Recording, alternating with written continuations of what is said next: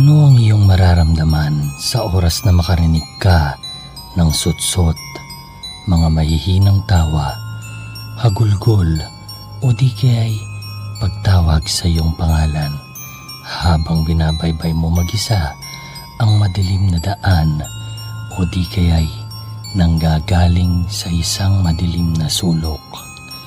Humanda sa pakikinig ng mga kwentong magpapabilis ng tibok ng iyong puso dito sa KABA Horror Podcast.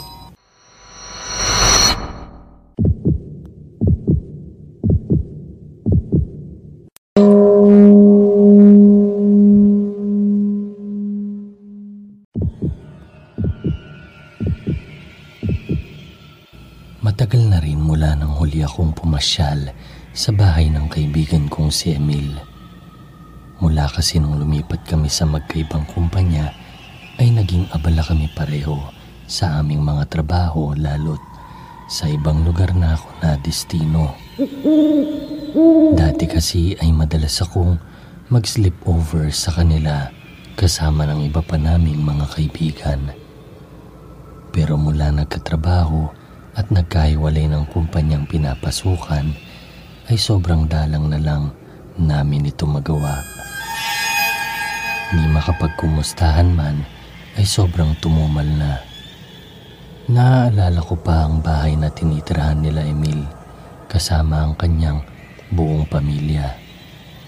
Isang lumang-lumang matandang bahay na pagkadilim-dilim ng sala, gawa ng hindi ito napapasok ng sinag ng araw at wala ng linya ng ilaw na pwedeng paglagyan dito. Rosma, Ceci, Rosma. Sira-sira na rin ang kisame nito, kung kaya't mga kwarto na lang sa itaas ang nagsisilbing maayos na pahingahan ng mga nakatira doon. Ang kusina at banyo nito na nasa ibaba na mararating mo matapos mong daanan ng madilim na sala ay tila nilimot na rin ang panahon. Nagagamit pa naman ang banyo, ngunit tila mahahaluan ka ng kaba kung gagamit ka nito nang hindi ka sanay sa bahay na yon. Meron din itong likod bahay kung saan may mga malalaking punong nakatirik dito. Ang itaas na bahagi ng bahay ay gawa sa purong kahoy na sa dala ng kalumaan ay nahaluan na ng anay. Rosma, Ceci, Rosma. Ang bawat kwarto sa itaas ay may malalaking bintana na maaaring tambayan at presko rin, kung kaya sa kabila ng tila abandonadong dating nito sa ibaba ay marirelax ka naman pagdating sa mga kwarto sa itaas. Bukod doon ay kasamang naninirahan nila Emil sa bahay na yaon ang isang matandang babaeng may-ari ng bahay na si Apo Lilang. Siya ay nasa edad 80 pataas. Puti na lahat ang sabog-sabog nitong buhok at madalang na madalang lang kung magsalita, pagkat dala ng katandaan ay sobrang hina na rin ng pandinig nito. Nakatulala lang madalas ang matanda at wala namang nagiging problema sa kanya. Isang holiday ay naisipan kong kumustahin si Emil bilang uuwi ako sa amin at baka maaari ko siyang pasyalan para naman makapagkwentuhan kami kasama ng iba pa naming mga kaibigan. Matagal na rin kasi mula nung huli naming ginawa yon. Agad tinext ko siya at gaya nga ng dati ay nag-aya siya sa kanilang tinitirahan. Inaya na rin niya ang iba pa naming mga kaibigan. 8:00 pasado na ng gabi nang makarating ako sa kanila. Asa itaas na rin ang isa naming kaibigan na si Ariel. Nagaantay sila. kaagad pumasok na ako sa garaheng pagkadilim-dilim na kailangan kong daanan para makarating sa gate papasok ng madilim na bahay na tirahan nila Emil.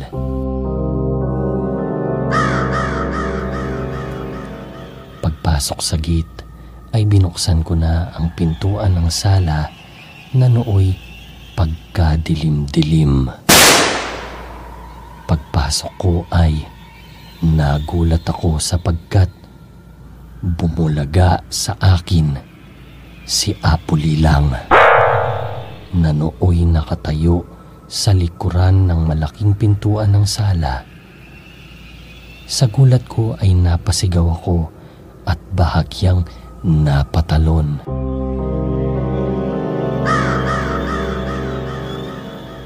Nang mahimasmasan ay nagpaalam na ako sa matanda na didiretso na ako sa itaas para puntahan ang aking mga kaibigan.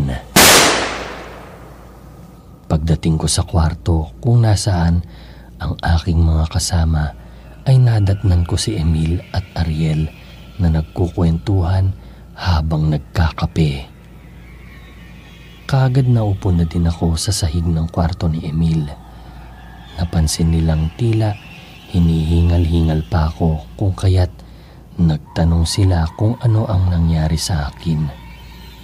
Sinabi kong nagulat ako kay Apo Lilang nang pagpasok ko ay nakatayo siya sa likuran ng pintuan ng madilim na sala. Biglang nagtinginan ang dalawa kong kaibigan at ako'y ginapangan ng hilakbot nang sabihin ni Emil na, "Jong, 2 weeks nang patay si Apo Lilang."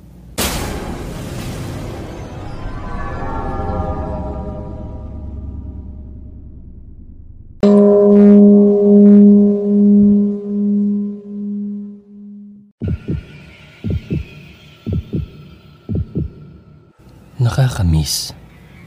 Mula kasi nung magkatrabaho na kaming lahat ay hindi na namin nagawang mag-sleepover kina MJ.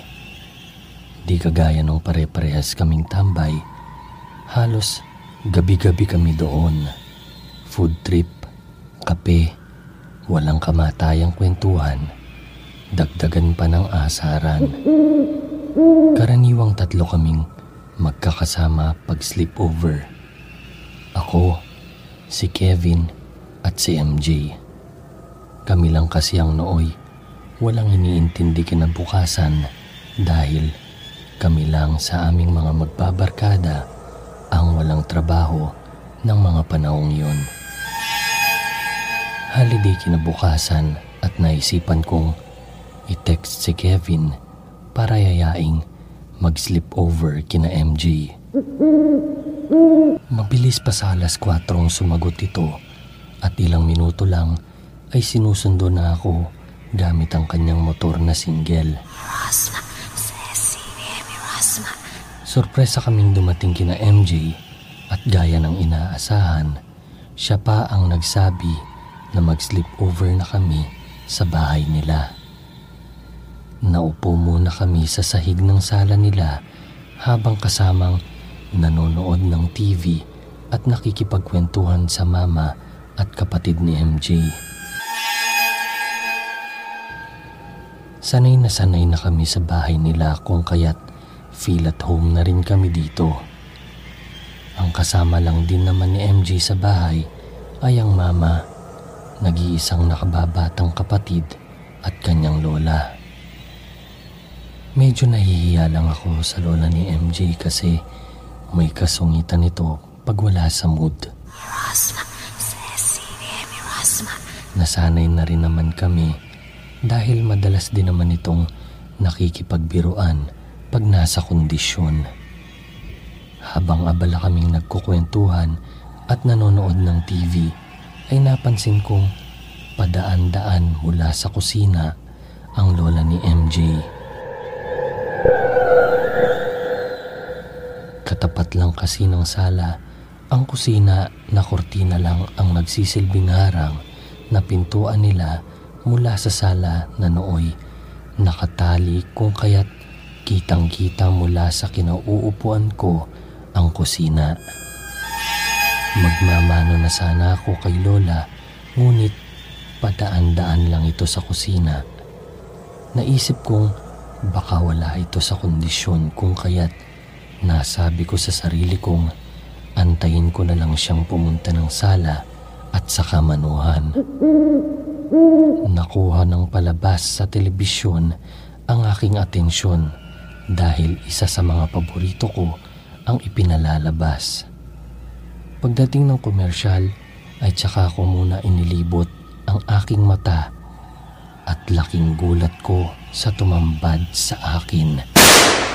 Bigla akong kinilabutan nang makita ko mula sa altar ng bahay ng aking kaibigan ang isang laminated na maliit na poster na may nakasulat na "In loving memory of Lolita." At naroon ang nakangiting larawan ng lola ni MJ.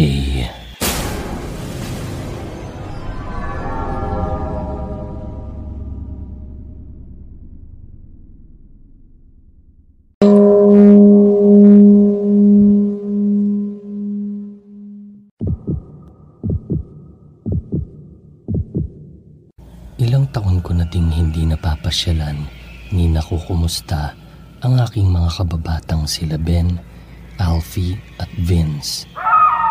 Maaga kasi akong nakapag-asawa at nagkapamilya. Naging abala din ako sa iba't ibang trabahong ginagawa ko sa quarry. Dahil pumasyal kami ng pamilya ko sa bahay ng ate ko na malapit lang sa tinitirahan ng aking mga kababata, ay naisipan kong sumaglit sa aking mga kaibigan para na rin makuha ko ang mga contact numbers nila bukod sa makakwentuhan sila. Una kong pinasyalan si Ben. Saktong nasa bahay lang siya at linggo naman kung kaya't mga wala din silang pasok sa trabaho.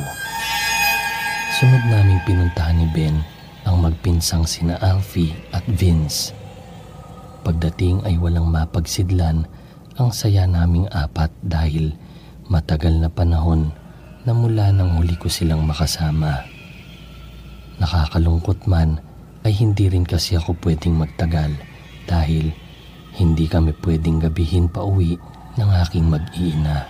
Rosma, Ceci, Emil, Rosma. Nakaupo ako noon sa sala nila habang pinag-uusapan ang tungkol sa trabaho. Balak na rin pala kasing humanap ng malilipatan ni Alfie at nabanggit ko nga na kailangan pa namin ng karagdagang tao sa quarry. Habang nagkukwentuhan ay napansin kong lumalakad sa kusina ng kanilang bahay ang kanilang lolang si Lola Mayang. Sa kwartong malaki na nakapwesto sa gilid ng kusina kami naglalagi noon.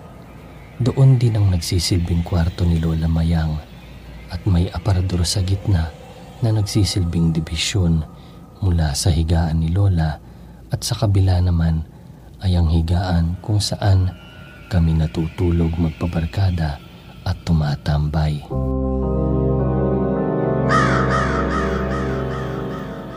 Napansin kong maayos ang lakad ni Lola na aking ipinagtaka dahil ni minsan nung mga bata kami ay hindi ko siya nakikitang lumalakad. Lagi lang itong nakahiga. Nasabi ko tuloy sa aking mga kaibigan na, "Bah, si Lola lumakas na. Palakad-lakad na lang ah." Naalala ko nung napupuno ko ng ihi yung arinola niya pag nasasobrahan ako sa kape. Nagtaka ang aking mga kaibigan kung kaya't nagtanong sila kung sinong Lola ang tinutukoy ko.